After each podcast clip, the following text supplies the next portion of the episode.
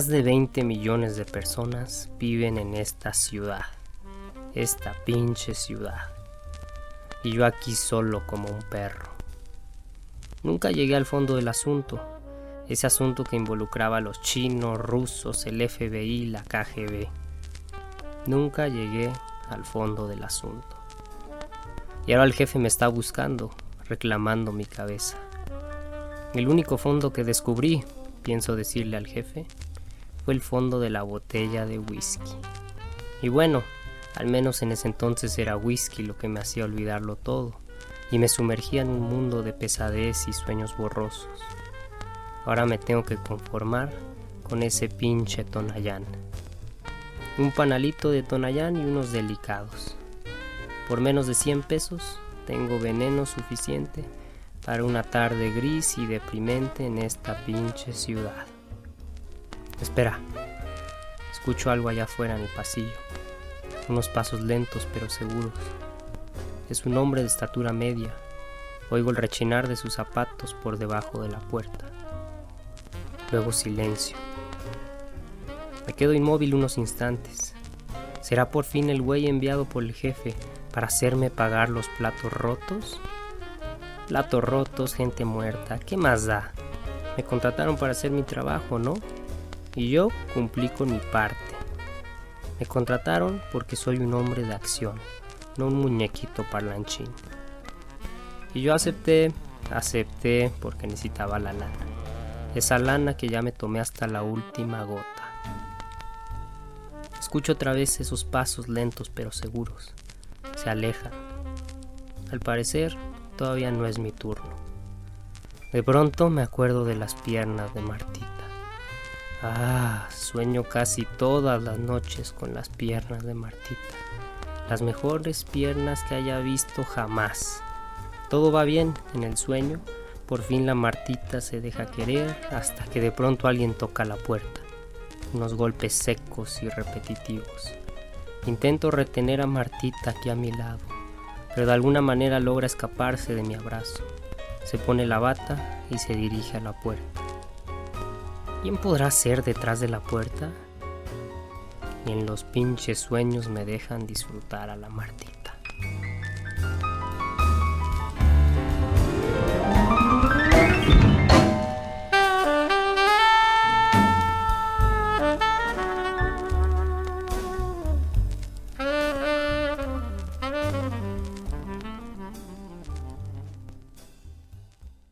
Bienvenidos a Cultura Mínima número 25. Así es, escuchaste bien, número 25. Es decir, la cuarta parte de una centena. Llevamos ya 25 entregas de este proyecto que comenzó hace unos meses en medio de la pandemia y que básicamente consiste en que algún colaborador o su servidor escribimos una reseña de algún libro, de lo que sea, ya sea literatura, filosofía, historia o arte, y después nos sentamos a discutir, a conversar y a dialogar amigablemente sobre alguno de los temas de esas reseñas. En esta ocasión intentaremos resolver una especie de misterio que es qué hacen un ingeniero químico y un politólogo hablando de una novela policíaca mexicana. Entonces eh, será una, un podcast entretenido en el que discutiremos sobre este género que es tan popular y principalmente en los últimos años. Para eso, bueno, antes que nada me introduzco, me presento, yo soy José Terán, creador de Cultura Mínima, y con nosotros está Rogelio García Bautista, un gran amigo, ya llevo varios años conociéndolo, ingeniero químico por la UNAM y ahorita trabaja en el sector privado, ¿Por qué no eh, te presentas, Rogelio? ¿Cómo estás? Hola, Terán, ¿qué tal? Mucho gusto a tu audiencia. Un placer estar aquí con, contigo. Gracias por la invitación y gracias por la introducción. Ya lo dijiste casi todo. No hay más que agregar. Soy ingeniero químico por la UNAM. Me dedico hoy en día a las energías renovables, sector privado. Y nada, este, ahora me toca estar de este lado de tu podcast. Eh, me he echado bastantes reseñas y bastantes de tus podcasts en Cultura Mínima y siempre como un un espectador más y ahora estoy aquí para platicar contigo, con tu este, auditorio, transmitirles un poco de mi experiencia en, la, en, lo que es la cultura a través de los ojos de un ingeniero químico. Perfecto. resolver ese misterio que dices. Exactamente, vamos a resolver ese misterio y por eso la primera pregunta es, y bueno, yo te conozco ya desde hace varios años y bueno, aún así eh, uno nunca llega a conocer a fondo a las personas y de repente nos explican algunas cosas, algunos gustos particulares, etcétera. Pero para los que nos están escuchando, ¿por qué no nos cuentas eh, de dónde surgió tu eh, gusto por la literatura? ¿Desde hace cuánto lees eh, otras cosas que no sean la tabla periódica y todo eso que lee un ingeniero químico? ¿Por qué no nos cuentas? Sí, la tabla periódica, cómo no. Este, mi experiencia con la literatura tal vez fue tardía para para este, como ejemplo de algunas otras, otras personas. Mi acercamiento con la literatura fue gracias a, ti, precisamente, gracias a, José Terán, quien en la preparatoria, cuando nos conocimos, me, me recomendó leer un libro que se llama La Metamorfosis de Franz Kafka, que yo creo que ya bien se ha mencionado en este podcast, en otros capítulos.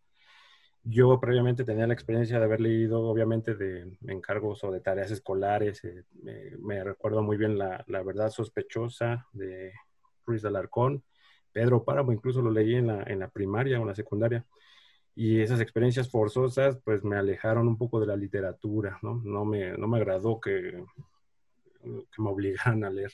Y tú me recomendaste Metamorfosis, no sé por qué. Al día de hoy también es un misterio que después tendríamos que descubrir cómo fue que llegaste tú a recomendarme ese libro en particular, pero quedé fascinado. Después de leerlo, bueno, la novela es corta, eh, lo leí rapidísimo y me encantó, me encantó ese aspecto fantástico, que tal vez no es lo principal de la novela, obviamente, tiene un fondo más, más, este, eh, más profundo, pero lo que yo llegué a detectar, me, me impresionó, me agradó y de ahí me agarré para seguir buscando historias similares. Ya, ya te acordarás que me pegué contigo y me te dije, oye, ¿qué, ¿qué, sigue? Después de Metamorfosis, ¿qué sigue? Y así empezó mi, mi interés por la literatura. Estoy aquí este, por...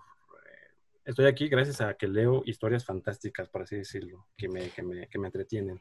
Perfecto. Entonces, eh, aquí nos está relatando algo que todos hemos vivido, que es esta experiencia eh, terrible, tediosa, y eh, autoritaria que eh, en, el, en, el, sistema educativo, específicamente en el mexicano, pero yo creo que en todo el mundo es igual, que cuando estamos en la primaria, la secundaria y la preparatoria, vas a la escuela y te obligan a leer cosas y te obligan a llevar materias de literatura y por lo general son profesores que uno los ve y eh, se tiene que compadecer por ellos, si no es que eh, odiarlos, ¿no? Como fue mi caso, que eh, yo sí me ha gustado la literatura desde más pequeño, antes que aquí Rogelio, pero eh, tuve problemas con los profesores en, la prepa específicamente porque daban una clase eh, espantosa de literatura. Y a mí que era de las cosas que más me gustan en la vida, pues yo sí decía, eh, ¿cómo puede ser esto posible? ¿no?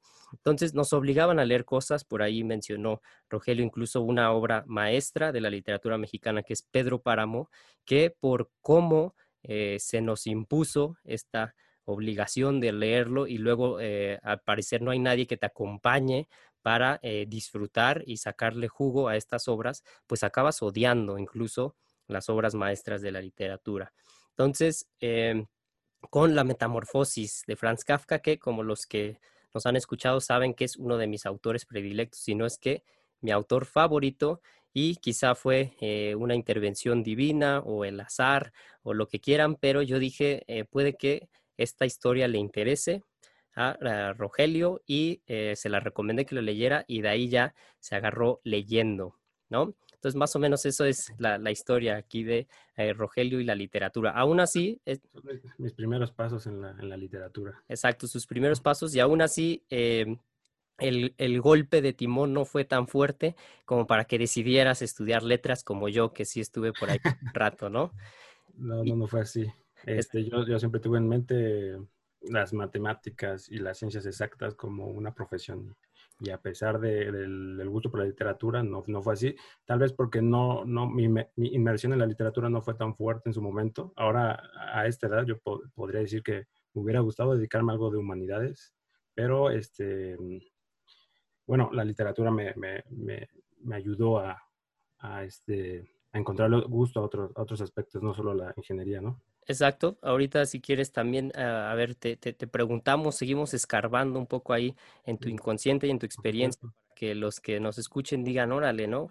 ¿Por qué le gusta la literatura a un ingeniero químico?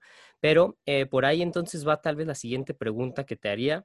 Y eh, eh, pues tú evidentemente no eres un literato, ni siquiera te has dedicado a eso a, a nivel académico ni nada pero tal vez nos podrías ayudar a, entender un poco sobre la literatura, que es una pregunta que nos hemos eh, eh, planteado siempre a lo largo del podcast, pero ahorita, eh, bueno, ya los que nos escuchan ya saben que hablaremos del género policiaco y de una novela mexicana en específico, pero ¿por qué no nos dices, a ver, nos ayudas a entender un poco, o bueno, cuál es tu opinión respecto a la literatura? Ya que tú dices que eh, pues le agarraste el gusto, se te hizo atractivo un eh, cierto tipo de historias con elementos fantasiosos e incluso también tal vez ahí de ciencia ficción, ahorita nos contarás, pero em, ¿cómo consideras tú a la literatura en el plano de las demás artes? Es decir, ¿es, es simple eh, y mero entretenimiento? Eh, ¿En qué se parece, por ejemplo, a las películas? Que, también eh, creo que eres un, ávido eh, espectador ¿no? de, películas. ¿En qué se parece a otro tipos de arte? ¿La literatura es mero entretenimiento? ¿Qué piensas tú? ¿Qué tal, José? Qué buena pregunta. como primera respuesta voy a decir que la literatura sí es entretenimiento. sí, sí capta la atención de un lector, este, te llama la atención a un personaje, una historia y obviamente tienes un pasatiempo increíble en la lectura. Pero creo que eh, la literatura, en, este aspecto, los libros, eh, los cuentos, los textos, tienen algo más. No se queda solo con el mero entretenimiento, sino te llevan de la mano, porque creo que algo que tiene la literatura, a diferencia de las películas, tal vez de las series que últimamente son muy, muy, eh, están muy de moda, es que te llevan de la mano y te y propician tu imaginación. Creo que propician la intervención del lector, involucran, nos involucran a nosotros y no somos unos meros espectadores en la historia, sino que eh, formamos parte de la historia a través de nuestra propia imaginación para crear los personajes, crear los lugares, crear la misma historia que ellos nos están contando. Es como, a veces lo veo como un deporte, como el deporte, ¿no? Eh, este, te entretienes eh, eh, realizándolo, pero al mismo tiempo te ejercitas. Entonces la literatura es eso, te entretiene y te ejercita en muchos aspectos, en este caso la imaginación, por así llamarlo. Hay un factor creativo en, la literatura, que es lo que en un principio también me atrapó. Ok, entonces evidentemente la literatura tiene que entretener, si no, pues quién sabe por qué estaríamos leyendo. Entonces las historias tienen que atraparnos de alguna manera, tienen que ser interesantes, pero una diferencia entre la literatura y otras artes, como por ejemplo el cine, es que involucra mucho más al, eh, en, este caso, que ni siquiera se le puede llamar espectador, sino al lector, que tiene que aportar las cosas en su imaginación. Entonces, el que va al cine y ve una película, pues eh, está en una eh, posición más pasiva, y el director y los actores y todas esas cosas, pues ya están ahí eh, de alguna manera y no las tienes que recrear en tu mente. Entonces, en ese sentido, la literatura, como dice aquí Rogelio, pues incluso es como un deporte, ¿no? Y por eso eh, eh, participa mucho más el lector. Y bueno, ¿cómo ha cambiado tu vida? O sea, si dices, pues sí, evidentemente es entretenimiento, pero eh, ¿ha, hecho algo diferente desde que tú empezaste a leer? ¿O simplemente es como si viéramos un montón de series de Netflix o, muchas películas de Marvel, ¿no? Eh, eh, ¿Se ha cambiado algo en tu vida y crees que la literatura pueda cambiar algo en la vida de la gente?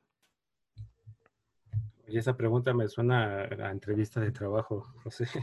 Pero sí, ha cambiado bastante a lo mejor lo voy a romantizar y suena un poco cursi, pero sí, sí ha cambiado mi vida, evidentemente, gracias a la lectura y a la literatura. ¿Por qué? porque, bueno, mira dónde me encuentro ahora, platicando contigo de cultura, formando parte de, tu podcast del capítulo 25, cuando yo soy ingeniero químico y tal vez mi profesión no me lo no me dirija hacia esta zona, pero la literatura me acercó a, esa parte de la cultura y mira, estoy aquí platicando contigo y con tu audiencia sobre la literatura. Y algo importante que ha provocado en mí es un impulso creativo, este, un enorme impulso creativo dentro de mí eh, que, me, eh, eh, que me ha dicho, oye, leíste esta historia y estuvo increíble, ¿por qué no haces la, tuya, no? ¿Por qué no creas tú tus propios personajes y por qué no te avientas a, hacer lo mismo que estos grandes escritores hicieron? Y eso creo que eso es principalmente porque por la literatura me ha provocado, me han dado ganas de escribir y bueno, el ejemplo más grande es el día de hoy, ¿no? Me atreví a escribir una reseña para ustedes, para Cultura Mínima, que espero sea al agrado de todos y que es gracias a que, que yo quiero expresar lo mismo que los escritores lograron y transmitírselos a ustedes. Hay una... Hay ese, ese impulso creativo, insisto. Y por otro lado, me ha ayudado a, a, apreciar las artes. Realmente yo como ingeniero, como ingeniero, como este, con mi con mis ojos de ciencias exactas, tardé en realmente apreciar lo que es el arte como tal. Entonces, la literatura me acercó ahí. Tú ya sabes también cómo me has estado aconsejando para irme acercando a la pintura, a la música, de ciertas otras maneras, no solo a través de, de lo que ya conocía. Y, y, eso es, ¿no? A través de, de, la, de, la, literatura me acerqué y cambió como que mis ojos, una ventanita, unos nuevos lentes para apreciar para apreciar las cosas. Y eso al mismo tiempo, aunque creo que no es este tema del, podcast, pero ese acercamiento a, las artes también ha sido un impresionante acercamiento a Dios. Pero sé que este, son esos temas que a ti te encantan, pero solo lo voy a dar una pincelada para no, no emocionarte ni desviar un poco el tema. Ok, entonces solo vas a dejar ahí mencionado esa, esa pequeña palabra y, esa persona que es Dios, ¿no? Como a través del arte, nada más y nada menos, aquí eh, Rogelio García Bautista encontró a Dios. Entonces, retomo algunas cosas, dices que la literatura eh, generó en ti un impulso creativo que eh, tal vez otras, otras cuestiones también lo hacen y eso nos lleva a, a por qué estamos aquí, Tal vez todavía no vamos a responder a esa pregunta, este, a resolver este misterio, pero en parte, eh, concretamente sí estamos aquí porque escribiste una reseña. Y les recomiendo a los que nos están escuchando que la lean. La titulaste Pinche reseña. Ahorita eh, entraremos por qué. Y eh, bueno, en esa reseña lo que haces es recrear el tono de la novela policíaca, específicamente de El complot mongol de Rafael Bernal. Entonces, ahorita eh, nos vas a platicar tal vez de en qué consiste la historia esta del complot mongol, pero eh, tal vez ya para, terminar esta entrevista de trabajo, que como dices, pues esta ya es la, última pregunta que haremos, es eh, ¿qué otros autores y géneros, antes de que entremos a esto de la novela policíaca, qué otros autores o géneros te gustan y ya has descubierto a lo largo de estos años desde que descubriste el gusto por la literatura? Ok, ok, este, gracias. La, mi acercamiento con la literatura empezó con una, bueno, no sé cómo llamarlo aquí, cuento o novela corta, ¿no? Que fue Metamorfosis. Pero bueno, he leído ya este, varias novelas, varios cuentos y puedo decirte que mi género favorito es el cuento. Y eh, el, el, cuento dirigido un poco hacia lo fantástico, como lo describía, eh, temas este, tal vez de un poco de terror, ciencia, ciencia ficción. Eh, a mí lo que me gusta, por ejemplo, tengo ahí un, recuerdo una frase muy particular de Julio Cortázar, un gran cuentista, que decía eh, cuando le preguntaban respecto a la novela y el cuento, él era un eh, aficionado al boxeo. Entonces, cuando le preguntaban sobre la novela y el cuento, él decía, la novela tiene que ganar, si fuera una pelea este, de box, la novela tendría que ganar por puntos. O sea, la novela te va llevando round por round, te va llevando a través de su historia y, gana por puntos porque al final desenvuelve la, la historia este, de gran manera. Pero a diferencia, el cuento tiene que ganar por knockout ¿Qué, quiere decir? Que el cuento va llevándote tal vez uno o dos rounds y de repente te llega el golpe, el punch de, de, la historia, el giro, este, porque eso tiene que ser, el, el, cuento es corto. Y esa particularidad del cuento, y con esa frase de Julio Cortázar yo me quedo porque me, este, es lo que me encanta del cuento, es esa, eso que es conciso, eh, eh, es entretenido y, y poderoso, por así llamarlo. Y bueno, para, darle un poco de referencias a los espectadores, eh, eh, mexicanos y cuentistas que a lo mejor no hayan sonado previamente en este podcast, puedo mencionar a Amparo Dávila como primer ejemplo. Amparo Dávila, una mexicana cuentista eh, que tiene poco de que falleció, tiene grandes cuentos de, terror, historias fantásticas que, que, van un poco de la mano que hablaba, de lo que hablaba al principio sobre la imaginación. Esta escritora le fascinaba crear, eh, trabajar con el, con el lector en su momento y provocar que el lector creara su propio terror. E, ella, ella daba las herramientas, ella da las herramientas y tú como lector terminas de, crear el propio terror que, este, que más te, agrada dentro de esa historia, ¿no? Un ejemplo de esos cuentos es el, el huésped que, también fue recomendación tuya, obviamente. Sí, no, precisamente yo quería eh, comentar sobre ese cuento que le recomiendo que lean entonces a esta escritora que murió hace poco, hace muy poco, creo que el año pasado, si no es que este año, eh, Amparo Dávila tiene dos cuentos eh, que a mí me fascinaron en, su momento y está este que menciona Rogelio, que es El huésped, en el que le deja a la imaginación del lector el que él como que describa o se plantee en su mente cómo es este huésped, ¿no? No les voy a spoilear, se los recomiendo que lo lean, pero ese cuento me, remitió a mí también a eh, la, prosa y las historias de alguien, por ejemplo, como H.P. Lovecraft, que tiene toda esta serie de, eh, toda esta historia detrás de unos mitos que él inventó, que son los de Cthulhu o Cthulhu, o, ¿cuál es la otra pronunciación que existe? Cthulhu, Cthulhu, Cthulhu. Cthulhu, ajá, entonces... Pero ni el mismo autor sabía... Ajá, ni el mismo autor creo que se molestó nunca en, aclarar cómo se pronuncia, pero eh, tiene él varios cuentos, unos, unos muy largos, que incluso podrían ser considerados casi novelas cortas, como La Metamorfosis de Kafka, y uno de ellos es este del llamado de Cthulhu, y eh, el narrador de repente llega a, una especie como de, dimensión paralela o al, universo este de, estos monstruos, de estas criaturas primigenias en, el universo y de repente dice, ¿saben qué? Aquí pues ya no puedo describir. O si uno tuviera que, eh, si uno tuviera dotes como de, dibujante, de ilustrador y quisiera retratar lo que estamos leyendo ahí, eh, ¿quién sabe qué saldría? ¿No? Por cómo eh, las palabras de repente ya no alcanzan para describir estas situaciones eh, monstruosas y fantasiosas. Entonces, Amparo Dávila tiene eh, ese cuento del huésped y uno que a mí me gusta mucho que se llama Moisés y Gaspar. No sé si lo recuerde, Rogelio, un cuento muy cortito que también pues es como de un género ahí extraño entre terror y quién sabe, ¿no? Es, este, muy similar a la premisa que plantea el huésped, este, te, describe una situación, pero no te detalla eh, qué es lo que sucede ni qué es lo que está pasando, ¿no? Para que tú, tú lo trabajes. Obviamente sabes qué está sucediendo con, los, con el personaje, con, con, la situación, pero hasta ahí te lo deja, ¿no? Ya, ya es tu labor, tu tarea, descubrir bien, bien, bien qué es y crear ese mismo terror. Exacto.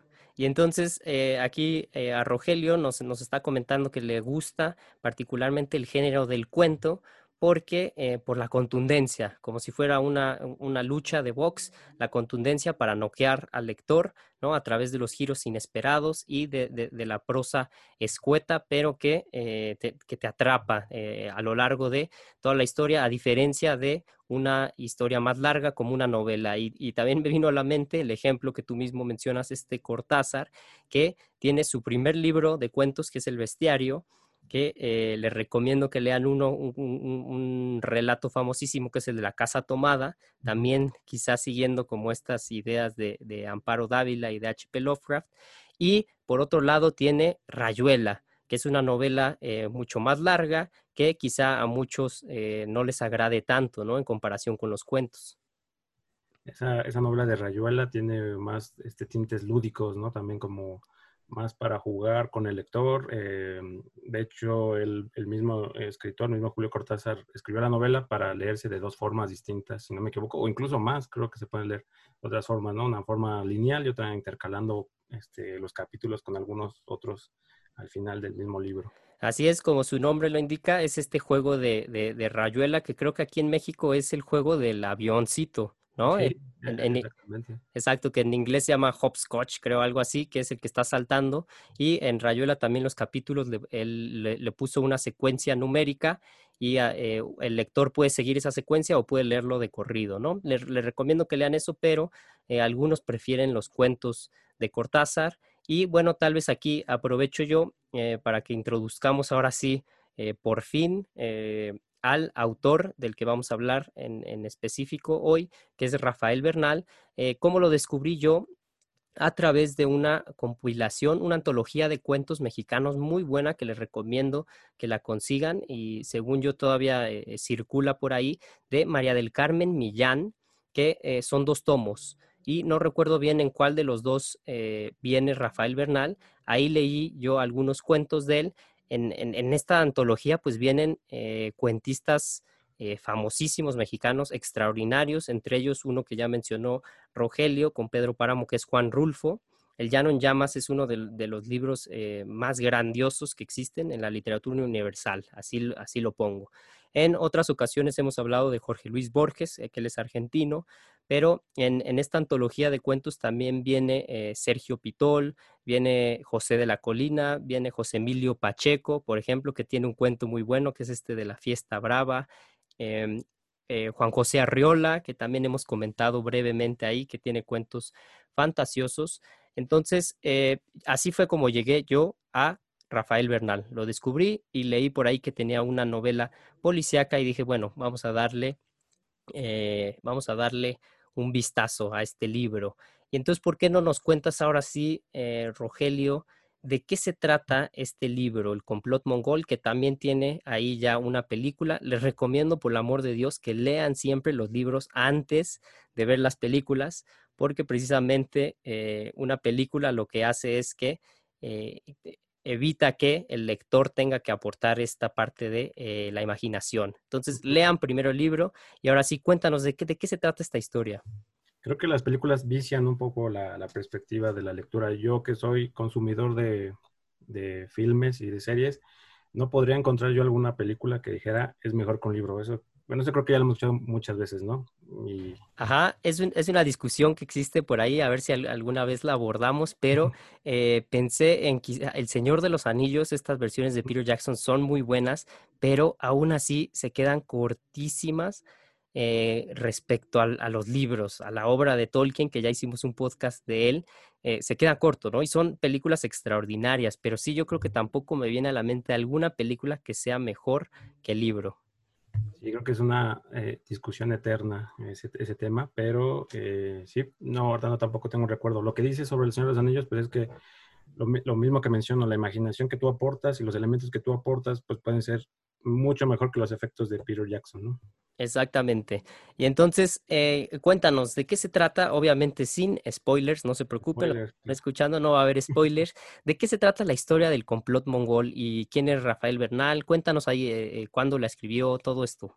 Claro que sí, mira, que, este, con mucho gusto les platico del complot mongol y la, gran, la grata este, experiencia que tuve con, con esta lectura. El complot mongol fue escrito en 1969 por Rafael Bernal. Eh, ahí me tomé un poquito de licencias y libertades artísticas en mi reseña porque mencioné que es la primera novela policíaca mexicana, pero no, no lo es. Es, es sin duda las, de las primeras, de las primeras que se atreven a escribir de manera con este tono y esta temática policíaca. Pero realmente la primera novela mexicana de temas policíacos fue Ensayo de un crimen, escrita por Rodolfo Usigli. Esa fue escrita en 1944. Pero bueno, regresando al complot mongol. Complot mongol describe las aventuras de Filiberto García. Filiberto García es un exrevolucionario, un soldado eh, ya, ya, algo grande que sobrevivió a la Revolución Mexicana, estuvo inmerso en, las, este, en todas esas este, luchas por el poder en esos años mexicanos y ahora le toca vivir en una época de, este, de instituciones y de leyes y de orden en el Nuevo México que se está creando, ¿no? En los años 60 obviamente pues él sigue siendo un matón, un, soldado que solo sabe matar y que solo sabe seguir ese tipo de órdenes eh, muy, muy guerreras, ¿no? Por así decirlo. Y aún tienen los contactos de, los líderes que llegaron a ganar la, revolución, pues se vuelven ahora eh, eh, gente de cuello blanco y gente licenciados que son ahora los líderes del país. Y uno de esos contactos le pide, el coronel precisamente, le pide ayuda para realizar una misión una palabra que a mí me encanta, que Rafael Bernal y el mismo Filiberto García mencionan en el libro, que es intriga internacional. Está encargado de resolver una intriga internacional que involucra rusos, involucra gringos, involucra chinos, y esto se desarrolla en, el, en, la Ciudad de México, en el centro de la Ciudad de México. Ajá, que es, que es un concepto que, que tal vez eh, los que nos están escuchando pues les suene algo eh, obsoleto, esto de, de, intriga internacional, ¿no? Pero es, sirve incluso para ubicarlo eh, en, en, el contexto de la historia que es en los 60 ¿no? Entonces está la, la Guerra Fría, está, están los rusos, la Unión Soviética, están los gringos y está este matón que se llama Filiberto García. ¿Y, qué más? Eh, ¿Qué nos puedes decir sobre esta intriga sin, sin spoilearnos nada? Bueno, este Filiberto se ve forzado a, trabajar con el FBI, con la KGB rusa, y como lo dices, estamos en un ambiente de guerra fría, entonces hay este, conflictos entre los gringos, entre los rusos, está el capitalismo contra el comunismo, y al mismo tiempo están los chinos y eh, la Mongolia exterior, y hay muchos elementos ahí que te empiezan a bombardear pero seguimos su, seguimos los pasos de Filiberto en, en, en, este, en, la búsqueda de resolver este misterio, que ya no, no, les voy a adelantar de qué se trata, pero involucra, como les dije, muchos elementos de ese momento, de, de esa época. Eh, ¿Qué más les puedo platicar? ¿Dónde, ¿Dónde ocurre la historia? ¿Dónde está? Eh, ¿Por dónde se mueve este Filiberto García? ¿Y qué otros personajes hay por ahí? Porque hay unos interesantes, ¿no? Claro, eh, la historia se desarrolla, como te decía, en el centro de la Ciudad de México, en el barrio chino, que Filiberto García lo describe como un barrio chino triste, mediocre, feo, porque lo compara con los barrios chinos clásicos de la ciudad de Nueva York o San Francisco inclusive. ¿Y dónde está el barrio chino aquí en la Ciudad de México? Para, bueno, ya dijiste que en el centro, pero eh, para, ajá, para los que no, nos, no lo conocen, ¿cómo es el barrio chino de la Ciudad de México? Está en, la, en las calles de, en la calle de Dolores del, del centro y son dos cuadras, o por lo menos así lo describe, y creo que a la, a la fecha sigue siendo dos, tres cuadritas del, del, de, que es el barrio chino en la Ciudad de México. Y sí, es muy triste, es muy, eh, es muy triste por decirlo, eh, comparándolo con estos barrios chinos que conocemos de, o que hemos visto en imágenes de, de, Estados Unidos, ¿no? Llenos y llenos de chinos, llenos, llenos de cultura, de arcos de este tipo, de arquitectura más bien, de dragones y, todos estos arreglos clásicos que, que son ya forman un cliché, ¿no? Así es, entonces el barrio chino aquí en la Ciudad de México es literalmente una callecita que está por ahí. Eh, eh ¿qué, ¿qué, metro te bajas? ¿Es Bellas Artes o...? Es, Debe ser Metro Bellas Artes, un poquito, sí, o, o, Juárez un poquito más retirado, pero sí, es Bellas Artes es el mero centro de, la, la, que te conecta con el barrio chino. Exacto, entonces el barrio chino es una calle, sí tiene este arco, como dices, eh, tradicional chino. Eh, yo no he ido a Nueva York, eh, desafortunadamente no conozco esa ciudad. El, el, barrio chino de Nueva York dicen que también es, es, es impresionante, pero sí conozco el de San Francisco. Y les recomiendo que si, si van a, a, San Francisco, pues visiten el barrio chino y van a, de repente ustedes se pueden tomar una foto ahí y les aseguro que la pueden subir a redes sociales y decirle a la gente que estuvieron en China y se lo van a creer porque está eh, lleno de letreros en chino, la gente está hablando en chino, te, eh, sí te aceptan los dólares, pero todo te lo, te lo hablan en, en chino y venden estos productos como si estuvieras en un mercado ahí en Beijing o en Shanghai o no sé dónde, ¿no? Exactamente, ahí así como lo describes es el de Nueva York. Ahí la, la, lo curioso del barrio chino de Nueva York está pegado a lo que es el barrio italiano, Little Italy, se conoce, y ese barrio italiano está desapareciendo porque el barrio chino se lo está comiendo, porque como sabemos la, la población china no, no se detiene. Así es. ¿Y cuál es el personaje entonces ahí eh, que, que, tiene una historia con, con, Filiberto García? Vamos a mencionarla rápidamente, es Martita. ¿Qué, ¿Qué, pasa con Martita? ¿Cuál, ¿Cuál es el atractivo de Martita? Las Martita. piernas de Martita, si no, si no recuerdo. Exactamente, las piernas de Martita, que deben ser muy lindas por lo que describe Filiberto. Filiberto lo que quiere es eh, salir con Martita, tener una cita con Martita a la antigua, pero el, la intriga internacional se lo impide. Este, el, lo, las órdenes del coronel y de sus jefes se lo impiden para, para llegar a, a, consumar esta cita. Y eh, aprovecho ahí, no he visto la película que salió hace poco, que salen eh, eh, grandes celebridades de la farándula mexicana, sale Chabelo, creo, ¿no? Exactamente, sale Chabelo, si no me equivoco, es este Damián Alcázar, es, es el que el que toca personificar a este gran personaje, Filiberto García, y, yo, tampoco tengo la oportunidad de ver la película. Sí, ¿y quién, quién es la actriz que, que la hace de, de, Martita? No sé, pero eh, pues incurrieron ahí, en, eh, rompieron las reglas sagradas de lo, de lo políticamente correcto, porque creo que es una actriz mexicana, ¿no? No, no es una actriz eh, originaria de China ni nada. Sí, no. Aunque, bueno, no voy a describir más de, de Martita, pero también Martita tiene sus toques latinos, no, no es 100% china. Exacto, entonces Ajá, no es, es, de origen chino, pero pues también ya es, es, mexicana y lleva buen rato viviendo por aquí. Entonces, eh, por ahí ya nos dijo, está eh, esta historia de Filiberto García en el barrio chino, en el centro de la Ciudad de México, en los finales de los 60. Está por un lado, está todo esto de la Guerra Fría y está la intriga internacional. Y eh, bueno, ¿qué elementos, o, o tal vez aquí podemos hacer como un resumencito del género policiaco en, general, ¿no? Para situarlo, tú ya dijiste que eh, en, México hay muy pocos autores eh, que habían abordado eso. Ahorita ya hay otros, me, vino a la mente, eh, no, lo quiero promocionar, pero es este, el que es ahora el, director del Fondo de Cultura, Paco Ignacio Taibo II, tiene un detective, si, si, mal no recuerdo, por ahí. Eh, ¿quién, ¿Hay algún, algún otro autor mexicano del género policiaco? Elmer Mendoza, ¿no? Sí, eh, hay muy pocos mexicanos que se han atrevido a escribir eh, novelas policíacas. No es un tema que sea muy recurrente en, las letras mexicanas, pero como bien mencionas, Paco Ignacio Tabo II tiene su propio detective, tiene una serie de 10 libros, si no me equivoco, de el detective que se llama Héctor Velas, Velascuarán. Es un este, detective que incluso, como dato curioso, este personaje, bueno, no es, en realidad no es detective, es un ingeniero mecánico, en realidad, un ingeniero mecánico, eh, podríamos llamarlo como perdedor, como un, personaje este, retraído que se ve inmiscuido en, misiones y en, tramas sobre crímenes, resolver crímenes.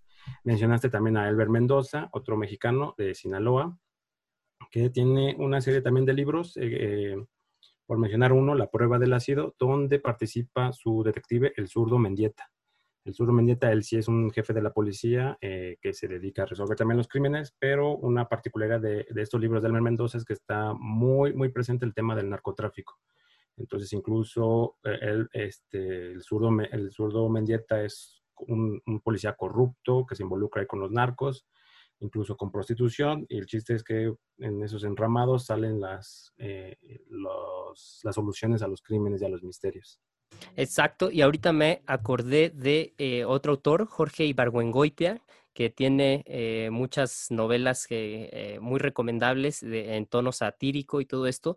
Tiene esta historia de, de las dos muertas, ¿cómo se llama? ¿Dos muertas? O? No, las muertas. Estás mezclando un poco con dos crímenes que también. Exacto, tiene otro que es Dos Crímenes, que según yo no es género policiaco, tiene este de las muertas, que está basado en una historia real, que es el de las Poquianchis. Exactamente, unas hermanas que tienen un, burdel, que se dedican a, la prostitución y trata de blancas, y tienen a, montones de mujeres este, aprisionadas para forzarlas en este tipo de actividades, y la, la escritura de este, o la la trama de este libro es la resolución de esos, de esos crímenes.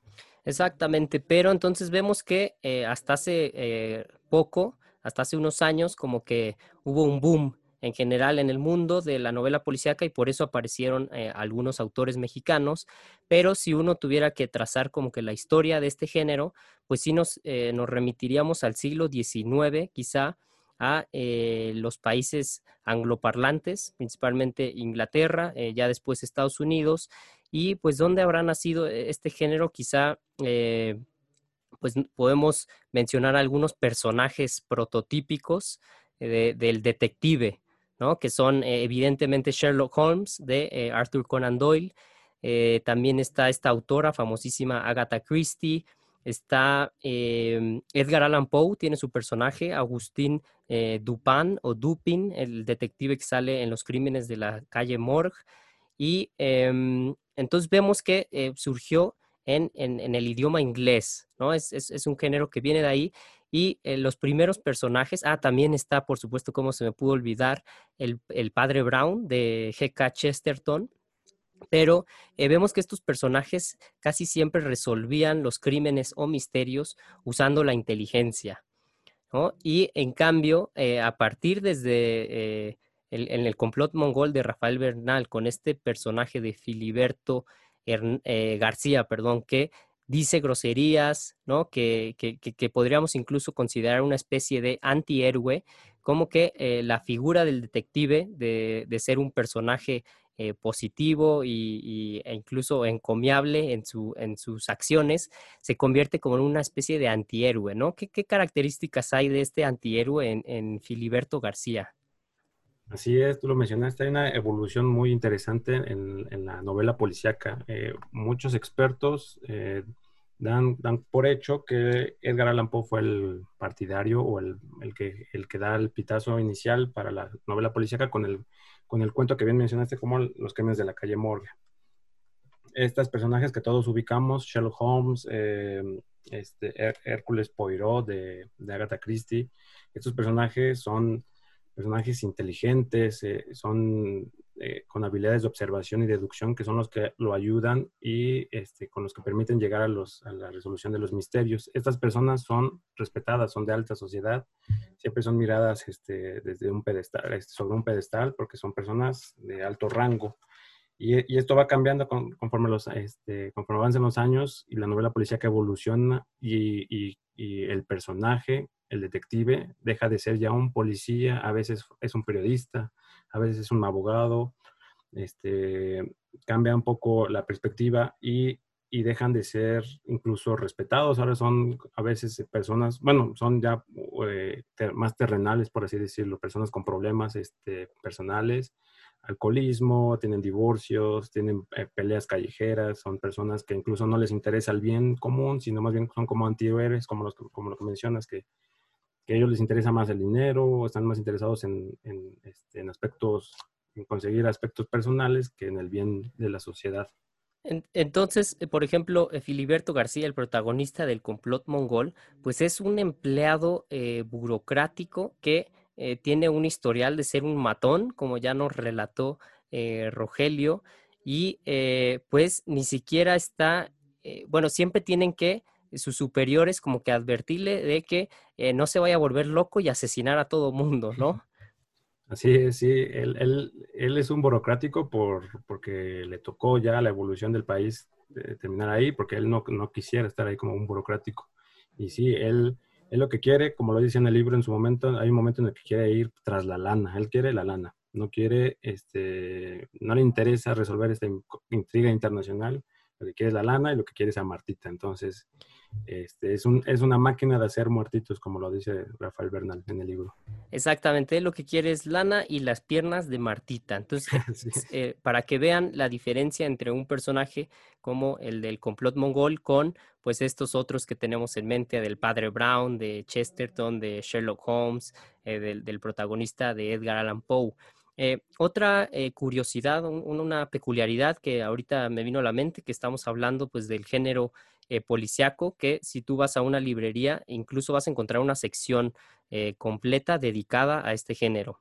Em, ¿Qué es lo que vemos ahí? Que la mayoría de los autores son de los países nórdicos, es decir, de eh, Suecia, Noruega, Dinamarca, incluso Finlandia, por ahí. Y em, uno de estos autores que también falleció hace poco es muy reconocido, Henning Mankell que tiene a su detective Wallander. Eh, ¿Has leído algunos, eh, algunas de estas historias, Rogelio, del detective Wallander? Sí, de Kurt Wallander. he, leído Asesinos sin rostro, es el primero que se me viene a la mente, y Un jardín, un jardín de huesos, me parece, si no me equivoco, es el título de otro libro de la serie de Kurt Wallander. Y sí, es una este, interesante pregunta que también podría ser parte de este misterio de o de otros misterios de por qué se escribe tanta novela policíaca en esos países tan fríos y tan, tan, tan primermundistas, ¿no? E, exacto, y quizá ahí viene la respuesta, ¿no? Porque eh, se trata de sociedades que aparentemente ya no tienen eh, muchos problemas, no tienen, por ejemplo, narcotráfico como, como nosotros, como nuestro país, eh, tienen en, en, los aspectos materiales la vida casi resuelta. ¿Y por qué entonces se dedican a escribir este tipo de historias? Que, eh, bueno, ahí aprovecho para hablar también de otro género que, que, a veces como que se le, se le confunde o no se diferencia claramente, que es el de la novela negra quizá eh, podríamos decir que el género policíaco o eh, las historias de misterio fueron evolucionando, los personajes se fueron convirtiendo en antihéroes y ahora tenemos esto que se llama la novela negra. Pero bueno, hay muchos autores escandinavos, entre ellos está Henning Mankell con, su, con el inspector Wallander. Está otro también, un escritor noruego muy reciente, que sí he leído varias novelas de, de este eh, detective, Harry Hole, que es Joe Nesbo, es el escritor. Eh, ¿Quién más te viene? Algún, otro ejemplo tienes por ahí? En nórdico, sí, claro. Eh, Stieg Larsson es muy famoso porque de hecho ya hay bastante, hubo por lo menos una película este, producida por Hollywood que es la, este, la chica del dragón tatuado, que ese no es el título del libro, si no me equivoco, es este, tiene como tres libros de esa misma serie que es la serie de Millennium, con su, este, no es un detective, en este caso es un reportero, de Michael Blomkist, quien es el que se encarga de, resolver algunos casos ahí de feminicidios, inclusive ahí en la zona de, los países nórdicos.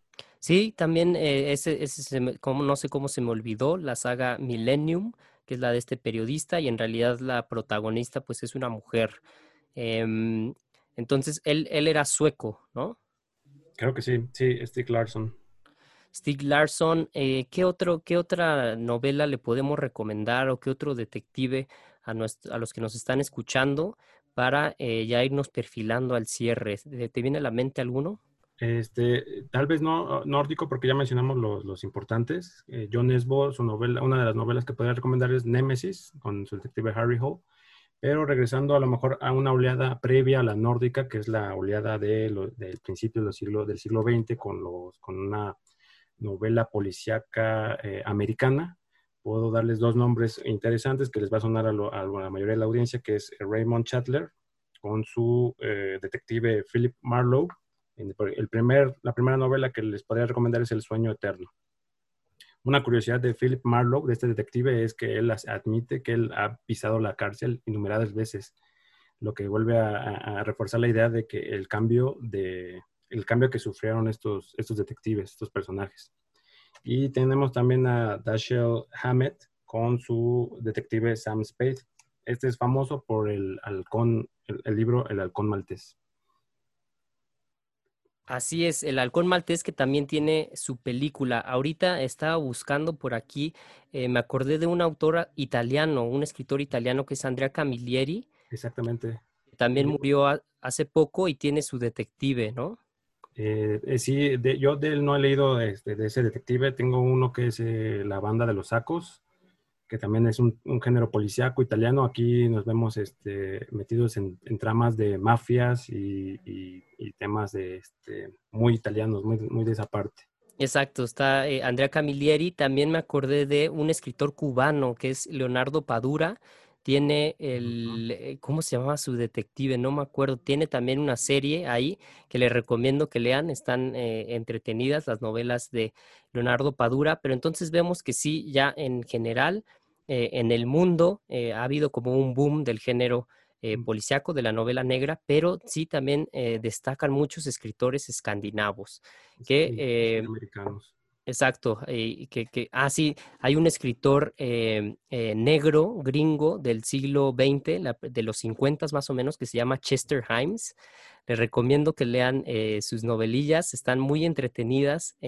vemos ahí personajes en, en Nueva York eh, recuerdo un como estafador que se, que se disfraza de monja y em, están ahí en Harlem, en, todos estos barrios eh, con, latinos y con negros, e historias muy entretenidas de este Chester Himes.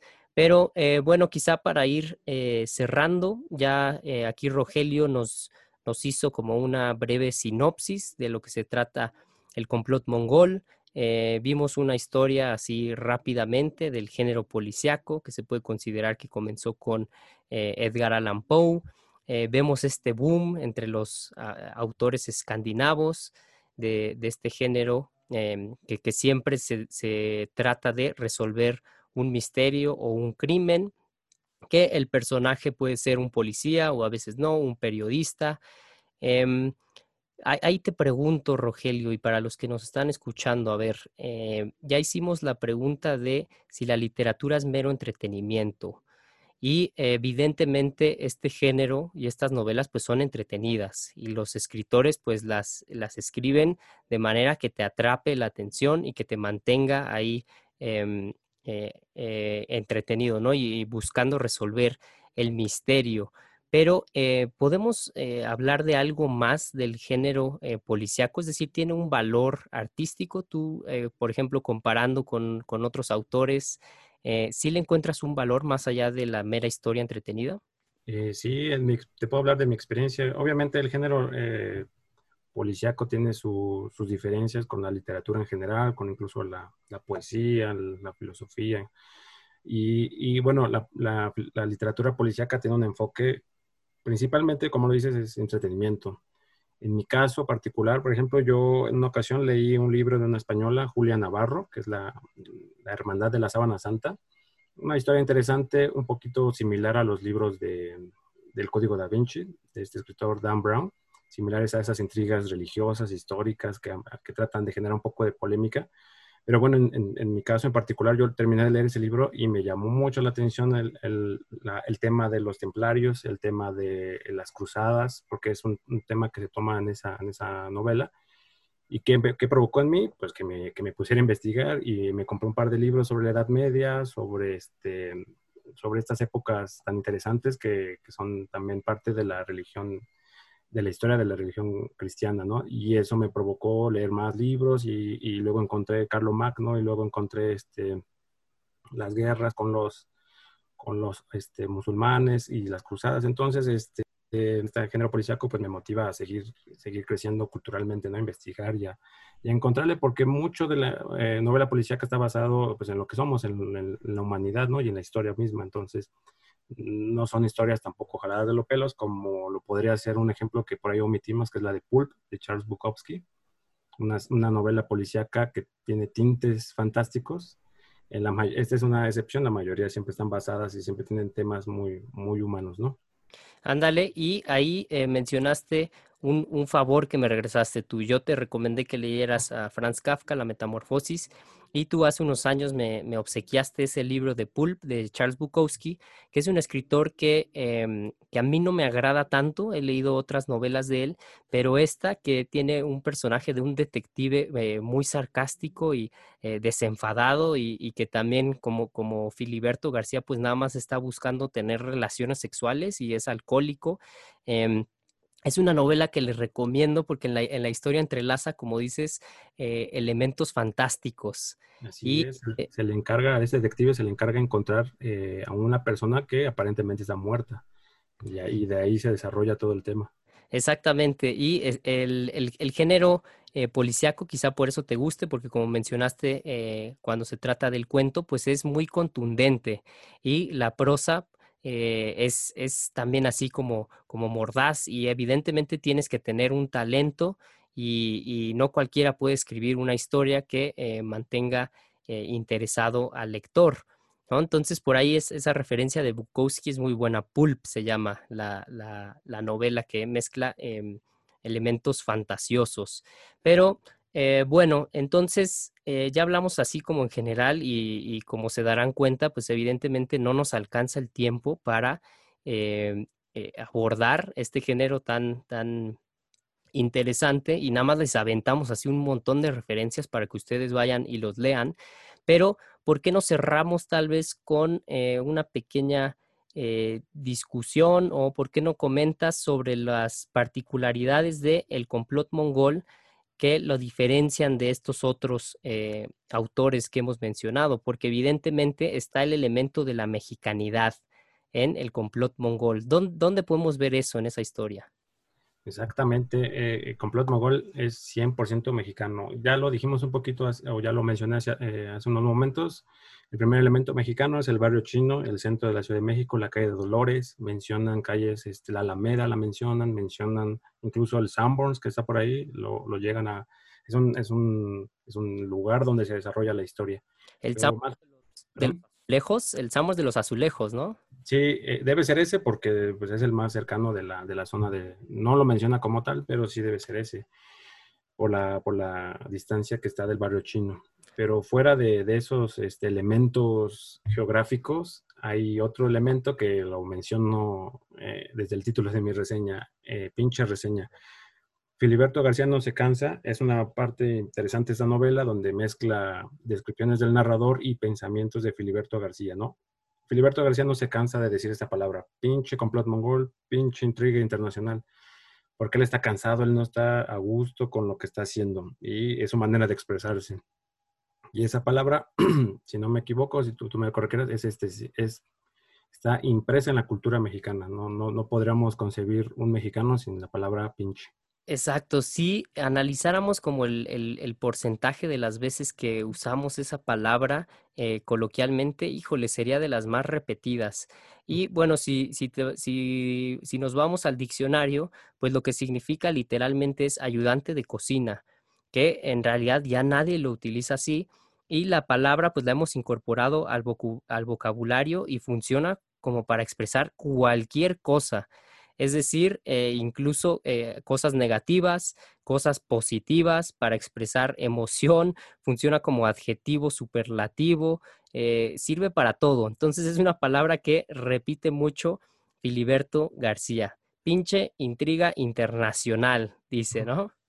Exactamente, no se cansa de, decirla, esa palabra, como este, para, para reforzar su, sus sentimientos. Este, ese es un aspecto. Y el otro que podría yo mencionar que refleja lo mexicano de esta novela y lo bien que Rafael Bernal retrató la cultura mexicana de esas épocas, es como, eh, yo, lo, yo lo veo así y así lo trato de describir, es un, un, tipo de desorden o de caos en lo que es la novela. Normalmente si leemos Sherlock Holmes eh, o, bueno, novelas prototípicas de la novela policíaca, eh, hay un cierto orden y sabes hacia dónde se dirige el detective, ¿no? Hay un crimen inicial y de ahí se va desarrollando. En este caso, la novela de El complot mongol no inicia como tal con un crimen. Eh, si hay que resolver algo, pero no lo sabemos. Y Filiberto García, como lo digo en mi reseña, no es ningún espía, no es ningún detective, es un matón.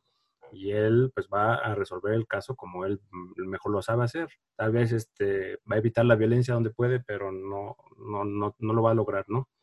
Y, esa, esa tema, y ese tema burocrático mexicano, el tema del este, el cambio de instituciones durante la post-revolución mexicana, todo eso refleja muy bien el aspecto mexicano y creo que es un ejemplo invaluable de la literatura mexicana.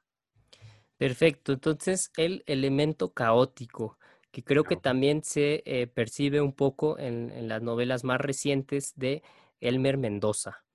Pero, pues bueno, eh, creo que se nos acabó el tiempo, ya no... Eh, bueno, también es parte del misterio qué hace alguien escuchándonos a nosotros, ¿no? Entonces la pregunta es, ¿qué hacen un ingeniero químico y un politólogo hablando de el género policiaco de todo este tipo de novelas aquí frente, bueno, en este caso al micrófono y, a unas pantallas. Y la otra pregunta es, ¿qué hace la gente escuchándonos, no? Espero que pues eh, lo hagan porque cada podcast y cada reseña que escribimos en Cultura Mínima pues les deja algo. Pero Em, así como a veces hay algunos misterios que pues eh, no se pueden resolver con una respuesta sencilla. En este caso creo que también todo apunta a que eh, eh, la invitación está ahí. ¿Cuál es la invitación? Que se acerquen a los libros y los lean, que la literatura sí tiene un elemento de entretenimiento, pero también te cambia la vida, incluso si eres ingeniero químico y te dedicas a algo en tu vida profesional que no tiene nada que ver con la literatura, pero la literatura te cambia la vida. ¿Estarías de acuerdo con eso, Rogelio? Por supuesto, y por eso este, yo también extiendo esa misma invitación, como lo hago en mi reseña. Por favor, tomen su gabardina, tomen su sombrero, agarren un arma en este caso no agarren una 45 como hace Filiberto, sino agarren un libro, escojan a su detective favorito y pónganse a, leer sobre, sobre novelas policíacas y resuelvan los crímenes. Van a ver que entretenimiento y cultura van a tener al por mayor. Perfecto, así es. Muchas gracias, Rogelio. Muchas gracias a los que nos escucharon. Esto fue eh, Más que el mínimo. Ese es el podcast de Cultura Mínima en el que nos tomamos un tiempo eh, en medio de nuestras vidas ajetreadas o quizá no tanto ahorita por, las, por la situación esta de la pandemia, pero aún así eh, la invitación siempre está ahí.